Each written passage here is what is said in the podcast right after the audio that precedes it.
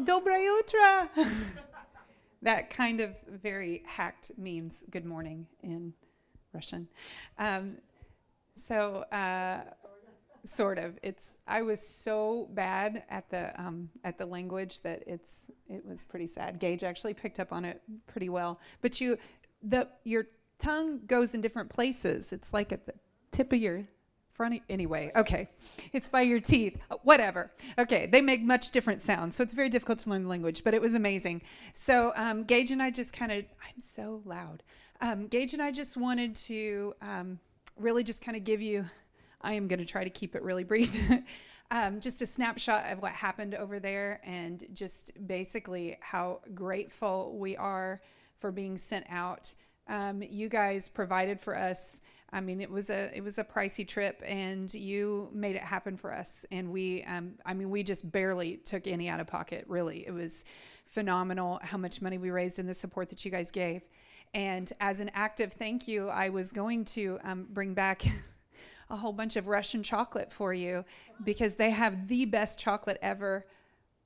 But I didn't because I never left.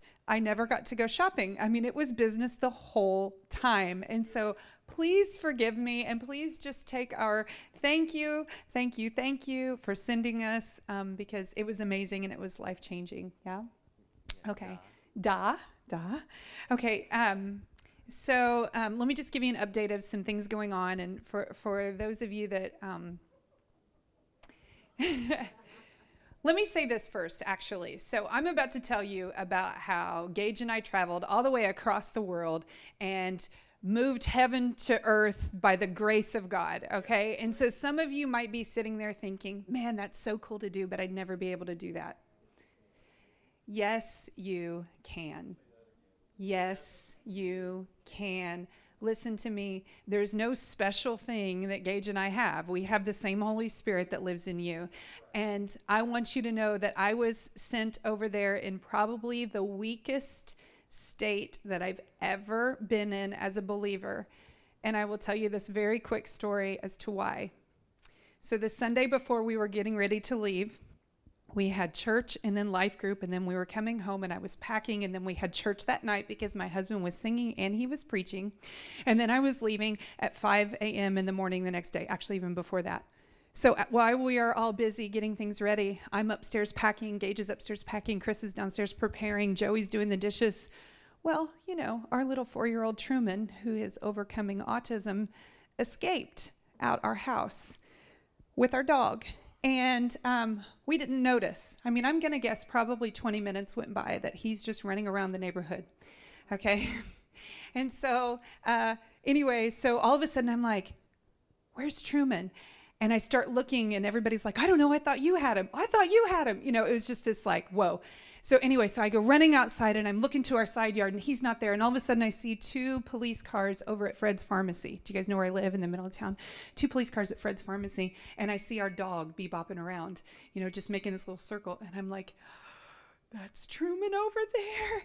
And I start, and then I see Truman bouncing, doing his little bounce over in the pharmacy at the door. And this teenager, and I go running, he's mine! He's sorry. I'm like, he's mine. He's mine. Don't take him. He's mine. And I am panicking, okay? Like panicking. I know all of you moms right now are freaking out on the inside because you understand what's happening to me. First of all, the police are there and they know that I've lost my child, right?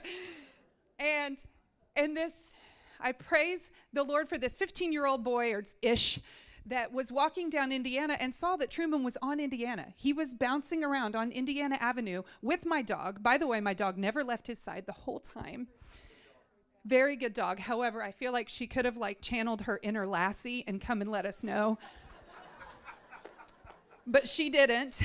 And so anyway, all that was over. Whew, they didn't take my child from me. Hallelujah. But all of this happened, you guys, like right before and can we talk about what that did to me emotionally? All of a sudden, I realized that I don't trust God with my kids. And I didn't feel safe. And I was overwhelmed. I mean, I was beaten up by the enemy. I was full of hopelessness. I was full of doubt. I was full of pain. I was full of fear. I was full of fear. And I thought I was going to die Like I wanted to die. It was the worst feeling and, and don't get me wrong i had my moment of thank you jesus for protecting my son and thank you jesus for sending the young boy who got him out of the road and thank you jesus for my dog. But then it was filled with shame of how how can you be a mom that loses their child? You know i mean all of this the shame and the fear and the overwhelming hopelessness was just more than i could bear and and it was awful. And i had to leave and get on a plane and go halfway around the world and leave that said child home do, do you see what I'm saying? Are you catching what I'm throwing at you here? I went in the weakest state that I can go in. And I praise the Lord that my husband preached that night on the armor of God because I realized I did not have it on. I was being beaten to a pulp by the enemy, and I allowed it to happen. And I thank God for that message because it carried me through. So I put my armor on and I got my hiney on the plane the next day, and I just went in full faith. Okay, so I want you to know that I don't care what your weakness is and how you think that you might be weak in some area, but God's God is power is made perfect through our weakness. Okay, so I went in the weakest state I've ever been. Thank you, Jesus, because his power was made perfect through that. I felt your prayers because I literally felt the grace of God the whole time I was there. I mean, the supernatural presence of God started from the time we got to the airport until, I mean, it was just amazing. It was overwhelming. So, history of Russia. So, we went to Kalmykia, which is a republic that's uh, kind of in the lower, um, anyway, it kind of has its own way of doing things. Kalmykia does. And so, they, um, there was a team of us, Johnny, Jeremiah, Gage, and I were from the States, and we met up with a worship band from Samara, which is about an 18 hour train ride plus a five hour bus ride. So, quite a distance away in Russia, met us there. And we all stayed in this one three bedroom flat. There were like 15 of us, I think, in a three bedroom flat in one bathroom. So, yes. Oh, yeah, and the water was off the first night we got there. So that was awesome. We were smelly people. And um, that seems to happen a lot over there. So, okay, so anyway, um, so everyone that's there, um, their ancestors are um, usually from Mongolia. Anyway, there's usually Buddhism or shamanism somewhere in their ancestry, or they were dedicated to the Buddhist temple as children. Um, the other people were, were, from Orthodox, the Russian Orthodox Church, which is another. It's not really Christianity; it's Russian Orthodox, and they. Um, um, so there is, um, all of them. The whole place was kind of covered in this spiritual um, thing of just. Ugh, does that make sense? I really, that's so spiritual I mean, very biblical, but um, last year when I was there, the the spiritual atmosphere was very heavy. It was very thick. It was very. I mean, you could just feel the. It's almost like the air buzzed. You know, my discernment was just going off the charts. So this time it was different. It's like it's like something's been lifted. And there was so much more permission to operate in the gifts of the Spirit and in um, all of the different, you know, just just the Holy Spirit was able to move. Um, so um, our purpose there, I realized after I got there, was to help them to activate, to activate them in um, the spiritual gifts, um, to build bridges between the churches and between um, them and some Buddhist people. Um, we brought a, an aspect of deliverance to them and um, anyway, so it was really cool. And then the seminar that I did was actually not the one I planned on doing. The Lord changed that too. So, um, so here's what we did. Um, what we realized. Do you guys remember the message that I taught about Baal worship and about how there was um, Israel was dry from the drought, and um, it was because the people that they worshipped Baal, and you know it was the time of Elijah and all of that. Well, this was the state of this place. You know, they worship Buddha, they worship these false gods, they worship witchcraft and all of that, and, and the, it has not rained there. I mean, they, they get three inches of rain a year. It's very dry, it's very desert, and it, that's not typical for the climate that they live in. It shouldn't be that desert like. And, um, but it is, and it's a spiritual thing. And so um, we, there was a, a vision that one of the team from the Samara got about how the fire of heaven was coming down. And I said, Yes, just like when Elijah brought the fire down from heaven, you know, to show who really is God, you know, between Baal and Yahweh. And I really believe that that was happening through the demonstration of the gifts of the Spirit while we were there. And so we began to prophesy. You know, I see a cloud in the sky the size of a man's hand, and we believe that God is bringing natural rain and spiritual rain. And it actually rained on the last day before we left, which is really cool. Johnny says that strangely, it always rains when he's there, one of the days right before he leaves when he's there. So it's this prophetic sign that God is saying, My presence is coming in. You're bringing my presence to this place. So um, we did a lot of activating in spiritual gifts. They're hungry for the spiritual gifts, however, they don't really operate in it. And so I probably taught that. I taught it at a home group, and then we um, we activated people in it. And the message was.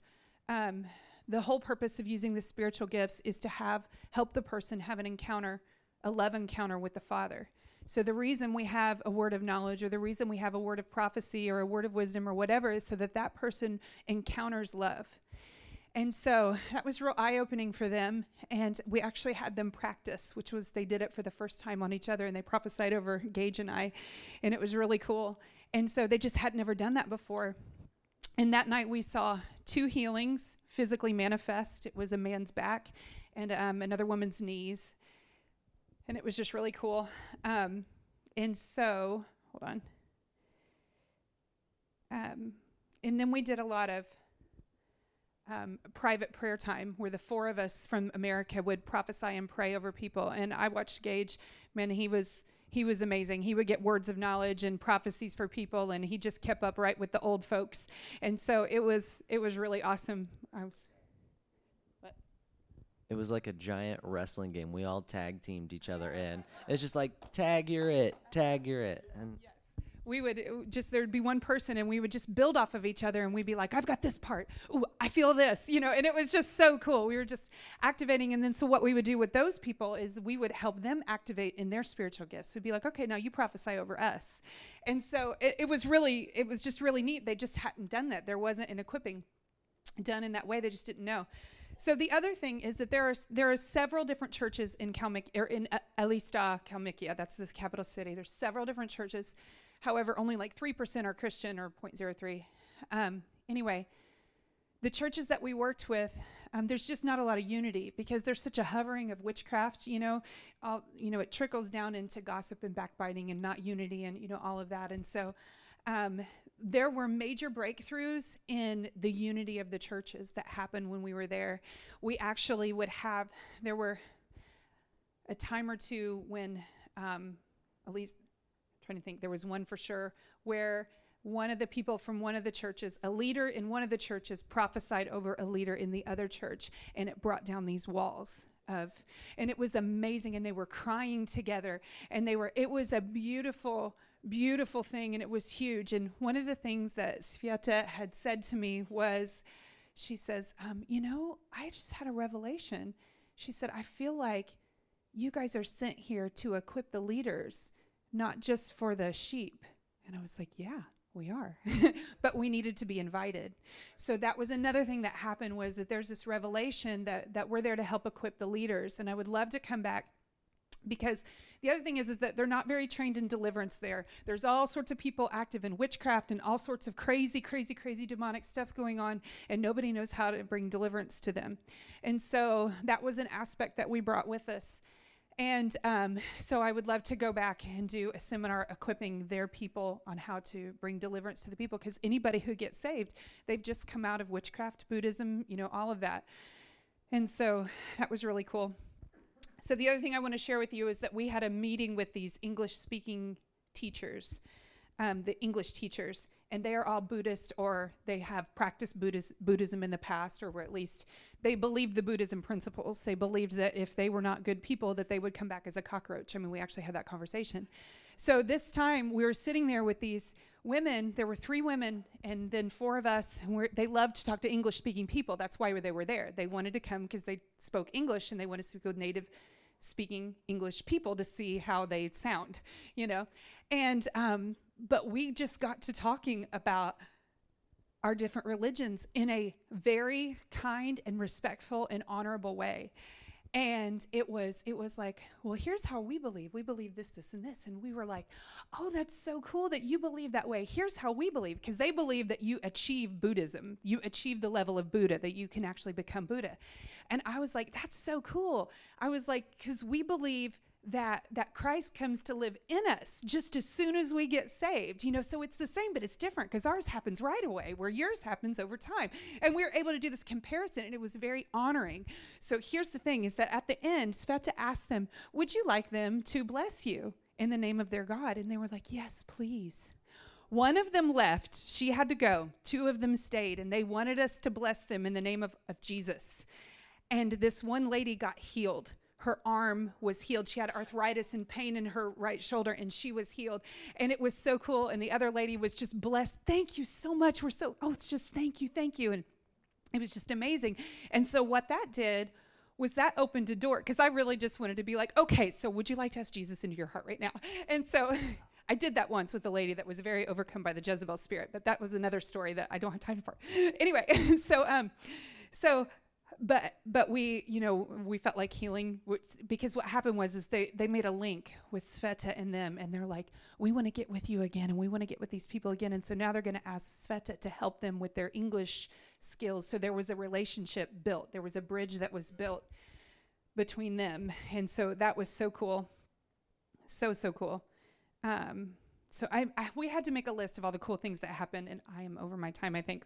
Um, but six minutes over my time. Okay, I'm sorry.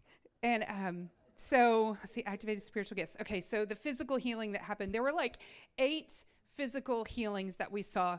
There were countless emotional healings that happened because we would just sit down, people would come for personal prayer, and all of a sudden we would just feel their pain, like supernaturally start weeping.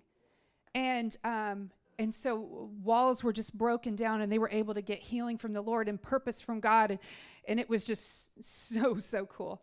Um, there was there was one time that we prayed for this man who had just recently lost his son. His son was six years old. And when I say recently, I mean three weeks ago. Lost his six year old son who had suffered from spina bifida.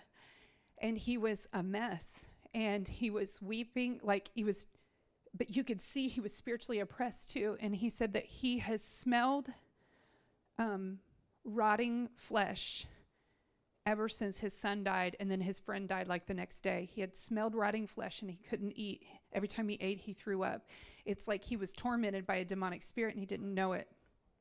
And so, of course, that was, we're left with this okay, how do you steward this? Like, how do you do this? And of course, the grace of God came in and we just walked him through a process of grieving towards the Lord for his son. And the Lord showed him a picture of his son in heaven.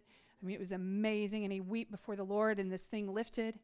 So then we had to deal with the demonic thing, and it was like, okay, so what door has been opened for you to have this thing? And he had lit, a, lit a couple of candles at the Orthodox Church, and you know, all the, I mean, there's just spiritual battles everywhere. And so we walked him through a process of repenting, and um, it was way more complicated than this. But long story short, um, he he was freed from it. He was filled and baptized in the Holy Spirit, and he went home and called us 45 minutes later and said, I don't smell it anymore. And I was able to eat and I did not throw up. I am healed and I am fixed.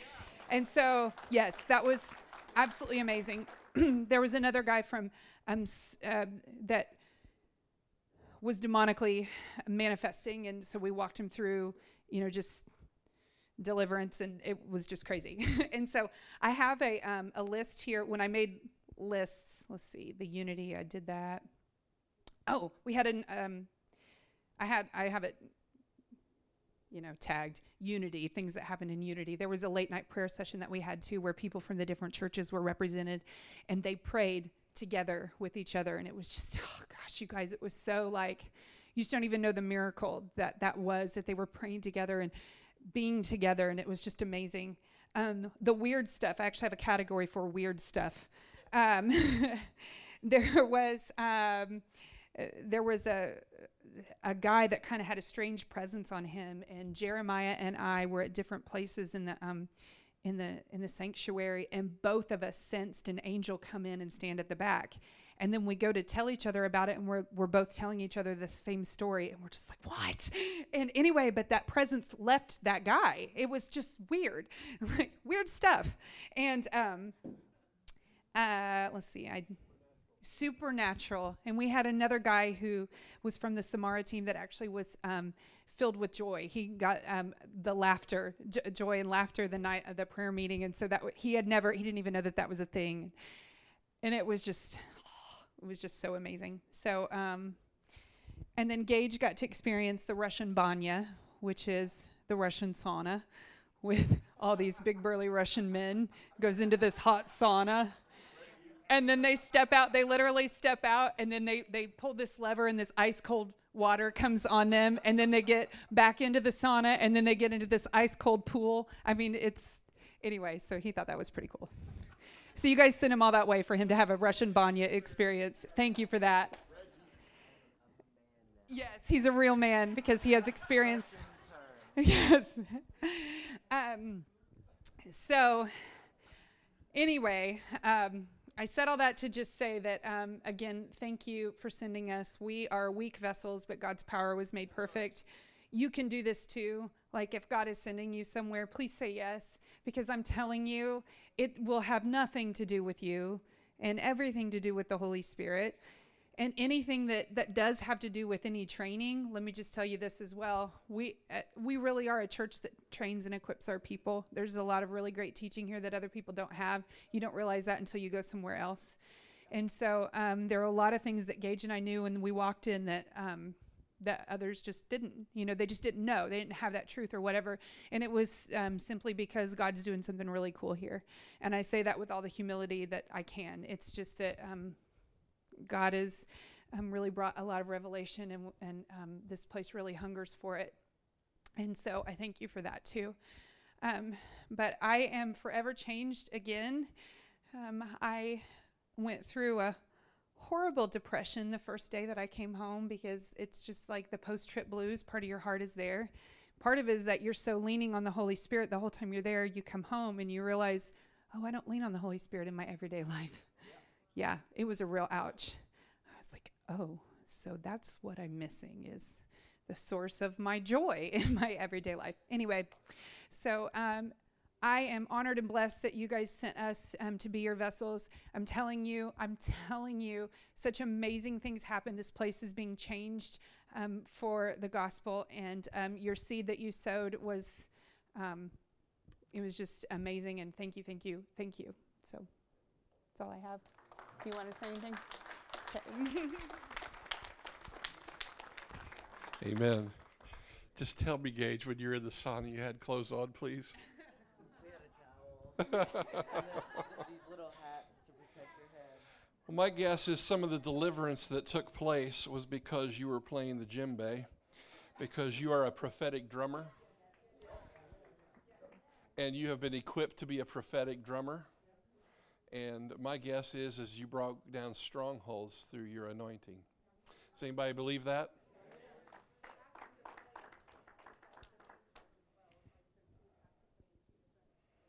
So he played in two different places. I saw some of that Facebook stuff. That was good. Amen. Praise the Lord. Amen. Well, thank you guys for going.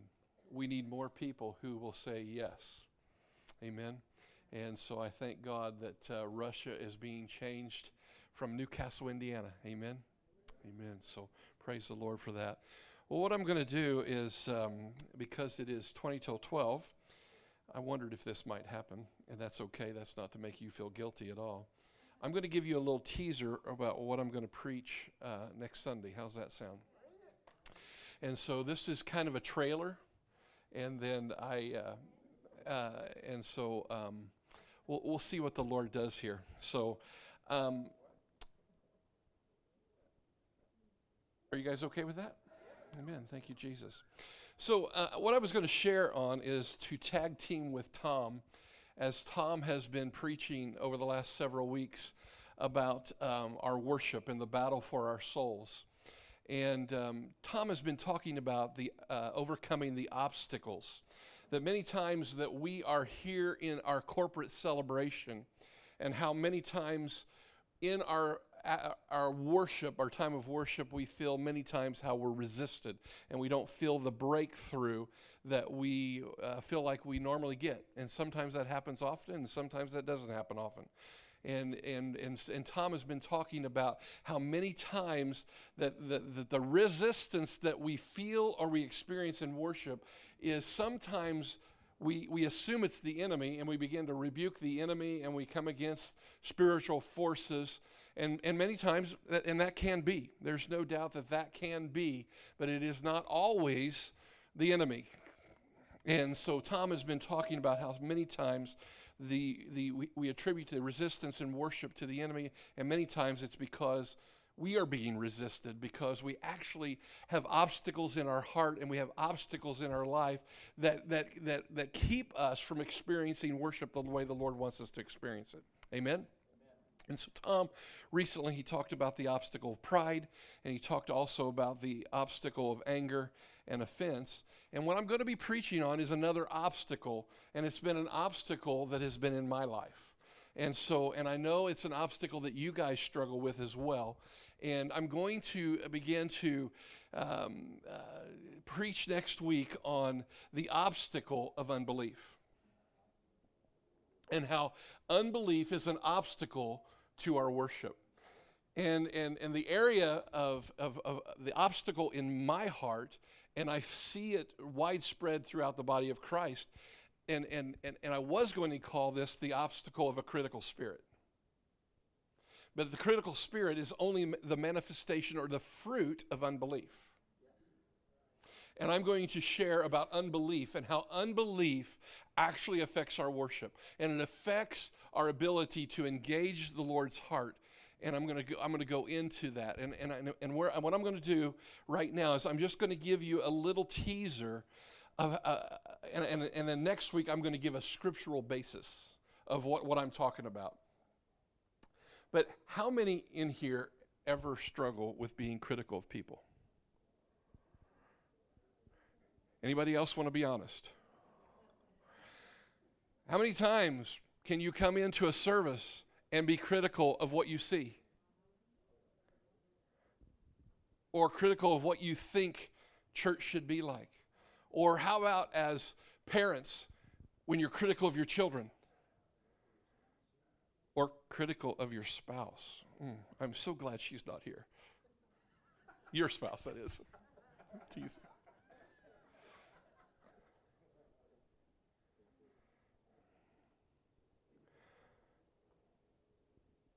Or critical of our nation and the leadership of our nation, or critical of people at work, or critical of people at school or friends. And I'm not going to beat us up. I'm going to give us some insight into why that's happening in our lives and how we get free of that but here's the journey that the Lord has been taking Karen and I on, really for quite some time. And last week when we went to the conference, I'm just going to give you uh, a little little snippet of what God was trying to show me, and then I'm going to build a scriptural basis for it for it um, next week. So the way that God began to change and transform my heart, because this has been going on for quite a while, but a couple months ago, the Lord had put it in my heart and Tom's heart to go to this conference at Bethel. And we had gotten the plane tickets, we had gotten the car rental, we had gotten um, the hotel stay, and we had everything all ready to go. And just a few weeks before we're getting ready to go, I'm talking with Joel on Skype, and Karen's with me, and um, Panic struck Eric Haler because there was one detail that I neglected to cover, and that was to register for the conference. A sold out conference. Well, I began to be a little critical of myself. Anybody ever done that? And immediately the Lord checked my heart and I started laughing, and Karen said, Boy, you handled that a lot better than I thought you were going to. from experience. And I called Tom and I said, dude, you're not going to believe what I just did. he just starts laughing, I think. I really, I really don't know what happened. and so he said, Well, that's my story. I'm sticking to. And so I said, Well, I'm just going to believe by faith. We're going to the conference. And Tom said, Well, otherwise, we'll have a great vacation.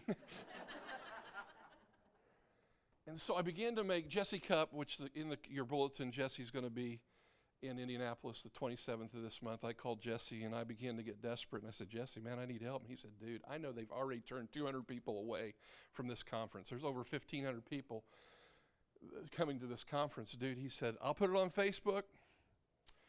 And I said, great, thank you. And, I, and so Jesse sends me a couple people that say they have tickets. And I said, great.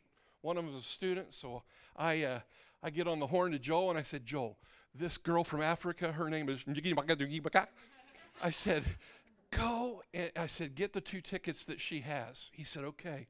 He goes and buys the ticket and he comes back. He said, Dad, they were 245 for two instead of because they were $100 tickets. And I said, well, I said, uh, okay. And he goes, oh no. I said, what? Dad, I bought the wrong conference tickets. It's for the one in LA.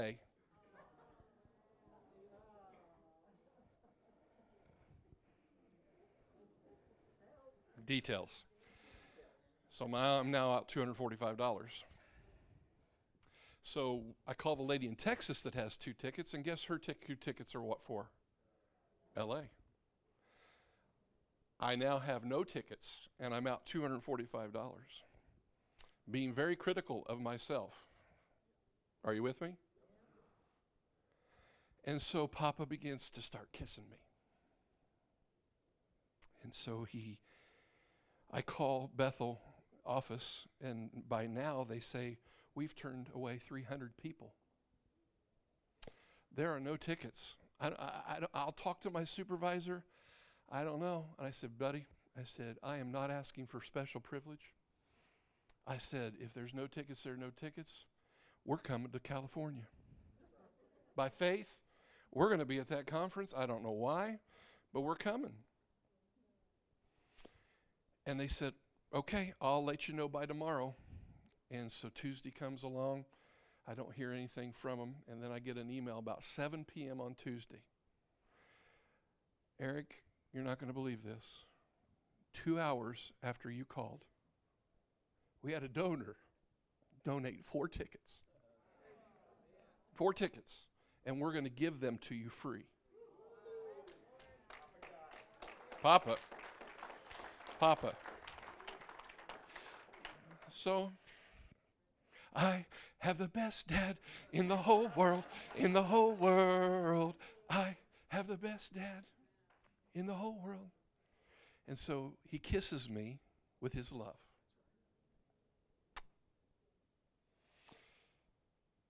And I'm saved from the wrath of Tom.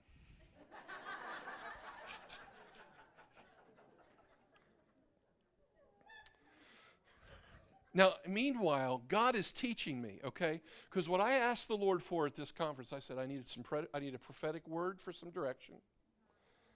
I, am I'm, I'm, I'm bringing my request before the Lord. I need a prophetic word. I need some direction. I need refreshing. And I need to see people the way you see them.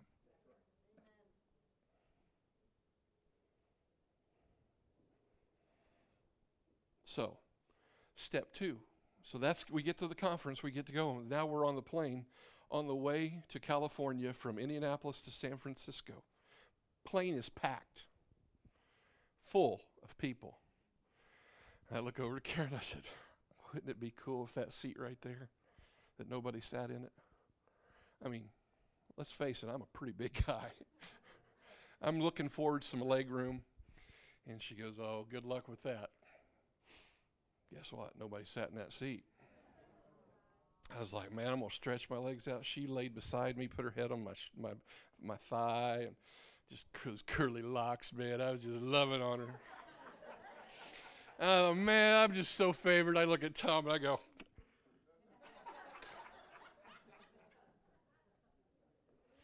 and I'm kissed by the Lord. But then the Lord convicts me, and He said, Yeah, but what if my goal would have been for you to minister to somebody?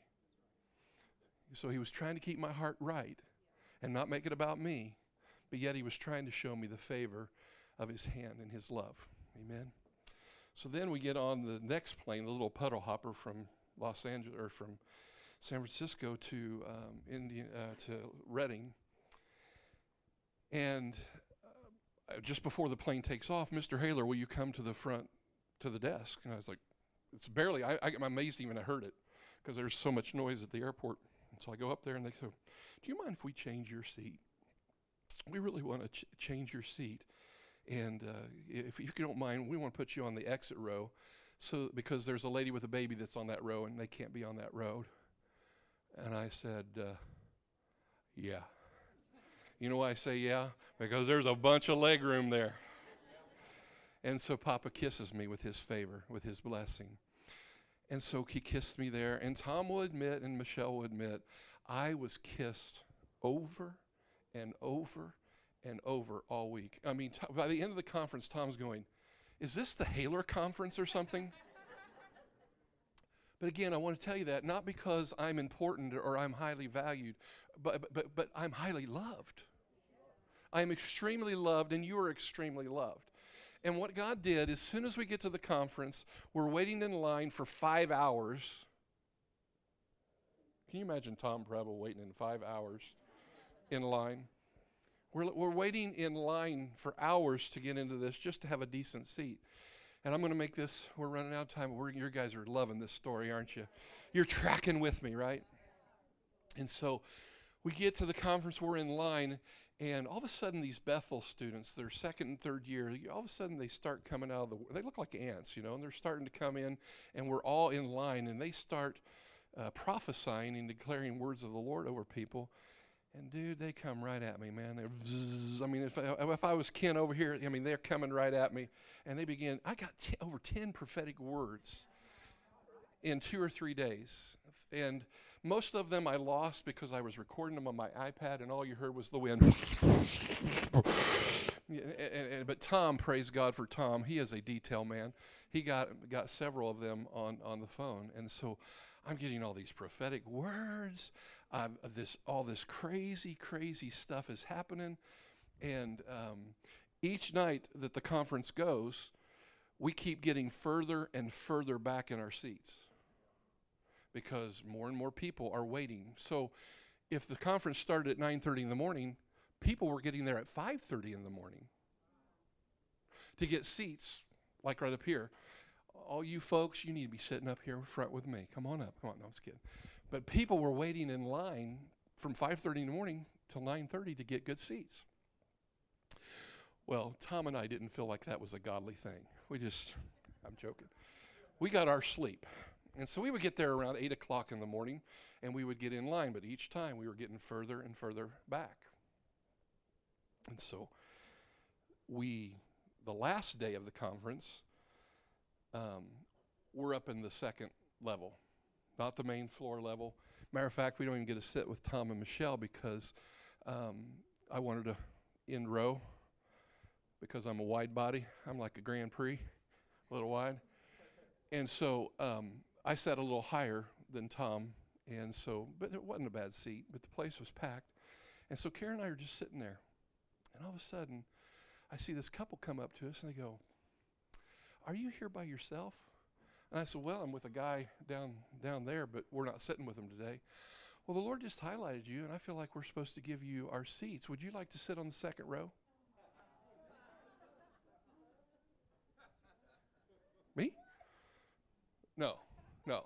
So we go to the second row, and so there's a couple here, me and my wife, and we got Bill Johnson right here. We got John Bevere. We got Mike Bickle. We got Eric Johnson, Jen Johnson, and all the worship people from Bethel and all those people sitting right here. I said, dang. Now, I honor these people because they have meant a lot to my heart on what they teach and how they equip the body of Christ. And I text Tom, I said, Tom, I'm not above you anymore. I'm on the second row.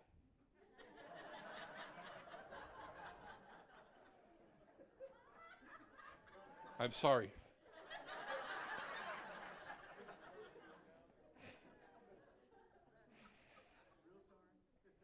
A little bit. Not cocky, not cocky. Very thankful because God's doing a work in my heart. And He's teaching me something about how He feels about me and how He feels about you.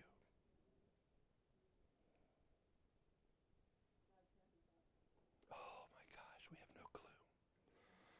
So I thought I would do the righteous thing the last meeting of the service. Hey, I'm going to give this to Tom and Michelle. And so Tom and Michelle get to sit there the last the evening meeting and we went and spent time with Joel. Now, then comes Sunday morning service, and Chris or Steve Freeman shares, and Karen and I go home that evening, and Papa's still working on our hearts, and me and her are talking. We're saying, man, God's trying to give us a revelation of how He sees people, and we're in this journey together. Man, me and my wife, we are we're a team, and we're we're saying we have got to start seeing people the way God sees them. And so we, we, we've been talking about it, and we're talking about it, and we decided to watch a TV show. And we pop on the TV, and we are set up by Papa again. And so we, wa- and we don't get to watch the whole show. And has anybody heard of the movie Shallow Hal? Shallow Hal is on, and I will say it's a PG 13, and there is one scene that is risque. It is really a rated R scene. So I will just put that disclaimer in there.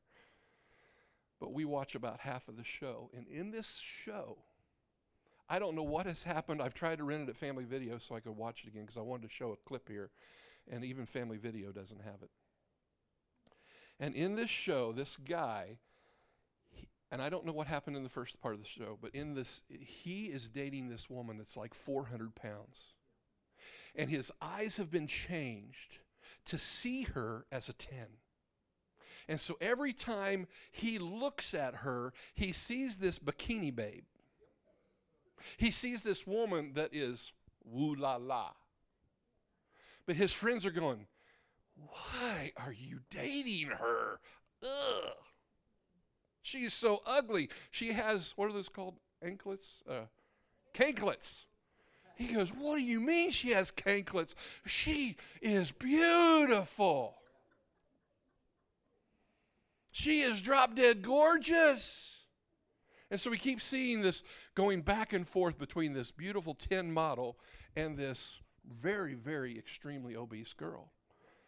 And everybody around him is seeing. But what had happened is he began to see, really, the Lord, I wanted to say, began to let him see the inner beauty of this woman. And he fell in love with this inner beauty of this woman. And he wasn't seeing this until his eyes were opened later as the spell was removed. And he begins to see her, and then he runs from her. And he's at the restaurant, and she breaks the table because of her weight. And he begins to see how shallow Hal really is, and how shallow his love was based only on outward appearance rather than the, in, un, the, the unfading beauty of the inner man. And it was like, I look at Karen and I said, We have been set up. We have been set up by Papa. Because God says he does not look on the outward appearance of man, but he looks on what is on the inside. And if the truth were known, most of us are looking with our flesh rather than our spirit man.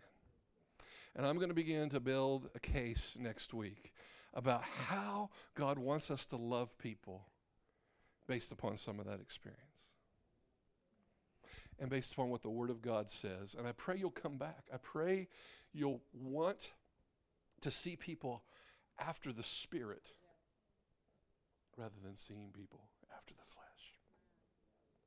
Because I'll tell you, we walk in the flesh and we are critical and we see the very opposite of what God sees. And what God began to show me in my own life and why He was doing that was to show me actually how He feels. Does that bear witness with your heart? So if you have a critical spirit, I'm going to attack the obstacle of unbelief. And you're going to say, How is it tied to unbelief? You're going to see how this is tied to unbelief. Because when it boils down to it, we don't believe God in people. We believe more in the flesh of people rather than the power and what God says about people. And so I'm going to take you on a journey with me. Will you guys do that with me? Amen. Praise God. Well, with that, what I'm going to do, we just got a few more minutes. And um, so that's the teaser. And I hope you'll come back next week. I'm going to let uh, Sandy Dillon, she felt like she was supposed to share her testimony about what God spoke to her during worship. And I'm going to let her do that. And then I will come back up and I will dismiss us and ask God to really reveal himself. Are you still ready for that, Sandy? Amen. What's that? You thought you were off the hook. Well, you're back on. Um, okay. Um, give me a second to put my thoughts together. Uh, as we were standing up here, that was one second, right? And um, our song was playing this last one, He is Yahweh. And it began to I mean, you guys know the lyrics. It's it's a it's a familiar song. It began to speak of everything he is to us, but everything we tend to forget when we come into walking in our own power. And we spend so much time looking through the earthly window that we end up trying to walk through our days in our own power. And I catch myself doing that all the time. So the Lord's put in me this gifting that is supernatural from Him, and I think I'm all that in a bag of chips and try to just be everything to everybody. And um, and when it fails, I get tweaked because I don't feel like I'm in control any longer. And control is, has been a big issue in my life. Um, I have a D personality, so for those of you kn- that know what that means, basically it's the the um, take charge and make it happen kind of personality. And when I don't have the ability or something is ripped out of my hands, it completely jacks me up. So because of that, I've done a terrible job of allowing the Lord to um, stay in control a lot of times. But here's something, and you guys all know I shared um, a testimony. Most of you probably know that since 2011, actually since 1988, but again, started in 2011, I have been dealing with um, benign tumors in the head and neck. And the Lord has been amazing, and He has supernaturally touched me in so many ways that is just not common for this disease. Um, and it is a genetic component, a part of my body. It's a, which we know that's obviously a um, something that uh, the Lord can break off as well. You know, He can heal the sins of our fathers, and that's basically what that is. If you have a, gen- a, a an illness that is a genetic illness, that is um, as a curse. That's one of the sins of the fathers passed down through generations. So that can be broken off. And I really did some of that and thought I had. And I think I did to an extent. Okay, because for three years now, I've not had, all of my scans have been clear. And because it is hereditary, my oncologist every year does scans.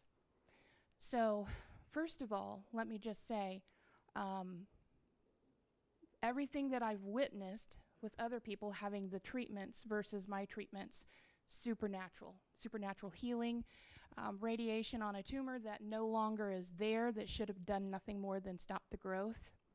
There's evidence only of where the radiation affected the, the tissue around it, but the tumor's gone. And that right there is not the norm. So, um, a couple of weeks ago, I did my yearly scans, and some things showed up on my tumor. Um, there was There was on my tumor, on my liver. Sorry, guys. There was one tumor that that was had been they had been looking at, and they thought it was a fatty tumor, and that's very common for the liver. But then there were two, or there was one other, and so they did another CAT, uh, another MRI with different contrast, found that there were actually four tumors. And the liver is not a primary place for me to receive growth of, of the tumors, so they consider that metastatic. So in doing so, that's automatically um, a malignant diagnosis. So in all reality, as the world would see it, I now have liver cancer. And I had to stand there and go, what the heck? Because I, other than being really, really, really tired, I don't feel sick. Um, and so I wasn't okay with even acknowledging that I have liver cancer. Not that I was in denial, but that I've learned. And again, I've been with New Covenant for 19 years now, and I have I have received the fruit of all the amazing teachings that, that, that I have been privileged to sit in on. So I know the power of my words and the power of my thoughts, and I am not okay with saying I have liver cancer. I am okay with saying there are four there are four tumors in my liver because that's reality. And they consider those malignant. But they're not going to control my life. Um, so the, there was a Monday that I had a biopsy. The Wednesday, I received the con- confirmation of the diagnosis that they are malignant. Um, that was around five o'clock. I was with a client. I had to hold it together. Ironically, the Lord placed me with a specific person that was having a crisis with her liver. So as I had kind of shared with her, I'm I'm- I'm right there with you. Feel the stress, understand the strain. I know what it feels like to wait on a phone call, and then my phone call came. I stepped out on the porch. I received the phone call. I'm like, um, okay. I mean, what else do you say? What else do you do? I'm not going to fall apart right there. I'm not really even going to fall apart, period. And I walk back in and I sit back down at the table, and she's like, and? I'm like, and I don't want to tell you about it, but here's what they said. And she's like, oh, man. I'm like, but here, let me tell you this. Here's what I know. I have a mighty God, and He has already taken me through all of this carotid artery surgery on both sides of my neck, supernatural removal of a tumor, tumor in my larynx, um, paralysis in my vocal cord, right side, all kinds of things I should not be able to do, but I am, and removal of a tumor in my back of my head. So, what's four more tumors to him? And so she's like, oh, okay. So we're we've kind of been having some little discussions about her belief system, and that was a perfect opportunity, and that was set up by God. So I walk out, I kind of chew on the everything, and I get home and I tell Tony about it, and I'm struggling with how am I supposed to tell my kids because I know that they are not going to necessar- necessarily see it the way I see it. And I'm going to have to explain, uh, you know, this is me in my worldly mind trying to figure this out. What do I do? How do I do it? What are, how are they going to respond? How do I respond accordingly to make sure they don't respond the way they're going to respond? And then how do they what Exactly. This is the way my brain functions. So then the next day, I get another phone call from the oncologist during the, the, the day, the school day, and then he was even joking. He's like, It's my daily call to you. And I'm like, Yep, sure is. And so then later, another person calls and they schedule my new oncology appointment with the new doctor. And then maybe 30 minutes later, I get another phone call and they schedule um, a MIG scan. And it's Wednesday, Thursday, Friday. So Tuesday's the new doctor. Wednesday, Thursday, Friday. Three more trips back to Indy. I'm done. I'm tapped at this point. Now I'm officially overwhelmed and I'm freaking out. And I'm like ready to go home. So I did. And it overflowed that into that night. It overflowed into Friday. I didn't go to work, just kind of laid there with my head under the blankets. Um, Saturday, I probably slept in until noonish. Um, and I got up mad. Like, seriously. I came downstairs, didn't realize we've been trying to keep some things on the lowdown around Bethany. Um, but she had overheard things, so she pretty much knew what was going on. But I didn't know she was sitting on the couch when I came storming down the steps going, I'm ready to fire someone. And I'm just sobbing. And Tony's like, What? I said, I am going to fire someone. I'm going to start with my primary care physician because he says I'm fine and I have liver cancer. And Bethany goes, What is wrong with you, mom? And I'm like, Oh, sorry. Yeah. So I caught myself because I'm not allowed to be like that in front of my kids. Anyway, long story short, it took me about seven days. And here was my turning point. Sunday, I'm still stewing. I'm like, how am I gonna wor- how am I gonna work? And I'm the primary person with the income, and I've got the insurance. And if I don't bring income in, how are we gonna survive?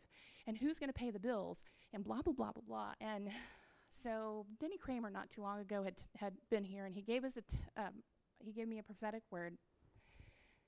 And he had lo- he had asked for Tony, but Tony wasn't here, my husband. And so I pulled out my phone and I started, "Hey, listen, you need to hear this. This is this is relative for us. This is what the Lord said about our finances. The Lord said that we're going to need an increase in our finances, and so one or both of us needs to start looking for um, a promotion in our job or a raise. Well, to me, I'm like going, that's not going to be me. I'm occupied. Dude, you need to listen to this. You need to go get a new job. You need to. So I'm like pointing a finger at him. I'm like, dude, you need to own this. But then Denny goes on and he starts asking about my older brother. And my older brother is a special needs adult. And what he was saying did not make any sense to me whatsoever in, in the natural. My older brother has been a Christian since he was young. We were both raised in a, a Christian home. He's, he understands to his capability and has a good relationship with the Lord. Um, so, what he said was, um, he has been trying to reach your brother, but he, he's not been able to get through to him. But he is going to use you and your circumstances in your life as a testimony to get through to y- your brother.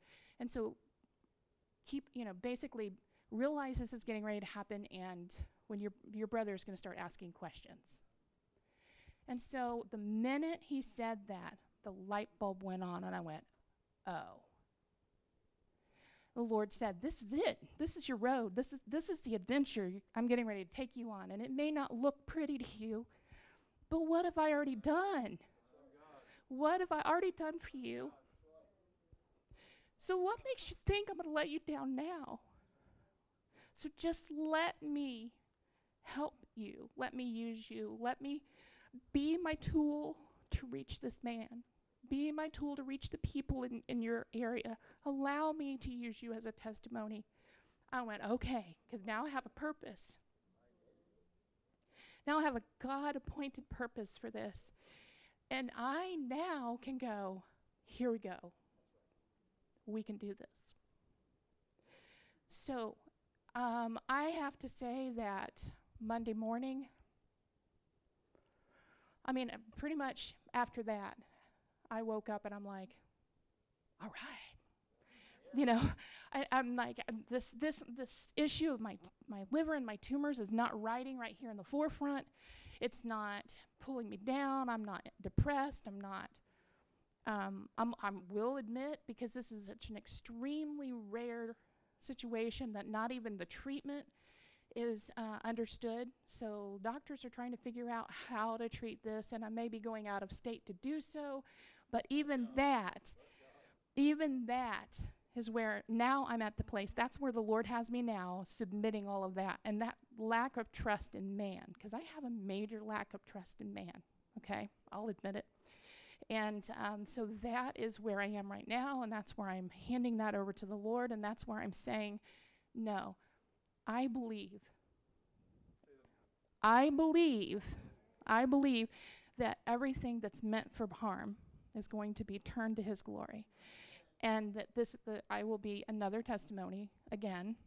And I also know that I have a responsibility to myself. I also know that there are things that I need to be doing. Um, and I loved it last week. Susan said, Four things. You need to do this, this, this, and this. I'm like, Thank you. I can hold on to that. I can do.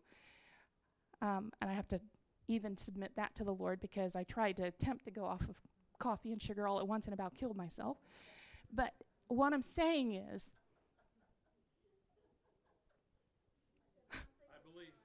I believe. I refuse to allow the enemy to take this set of circumstances and manipulate me and tear me down. And I am asking all of you guys if you will join me in uh, agreeing with me for my health, my spiritual, emotional, and mental, and my physical. And that if you guys would just pray with me and just know that there is something greater going on than liver cancer. And this is just a tool. So, And the enemy's a tool. The enemy's a tool too. And so, what was the prophetic word that Karen said uh, during worship about we write our own book, and so we need to give God permission to write these chapters? So, Father, we invite you into this situation. And, Father, we believe that you were wounded for our transgressions, you were bruised for our iniquity. The chastisement of our peace was laid upon you, and by your stripes we're healed. So, Father, we speak to the cancer and we say, You're a trespasser. You're trespassing. And we command you to leave in Jesus' name. So, Father, we do stand with Sandy. We do believe you for greater things. Father, we declare there is no cancer in heaven. What is in heaven, we bring it to earth in Jesus' name and we just speak life into Sandy's body. We speak life into her emotionally. We speak life into her spirit, soul, and body in Jesus' name. And as a church family, we will contend. We will contend. We will contend. We will contend with you in Jesus' name. We will contend to see the kingdom of heaven manifest in your body. And so, Father, we thank you for that. We thank you for all those others in this house there are many, Father, sick or things going on in their bodies. And Father, we are kingdom carriers and we contend for your kingdom to come and for your will be done on earth as it is in heaven. Father, we thank you for that. Father, we thank you for this service. Father, we thank you that you are the King of kings and the Lord of lords. Lord, bless our guests. Father, we pray that they've experienced you today.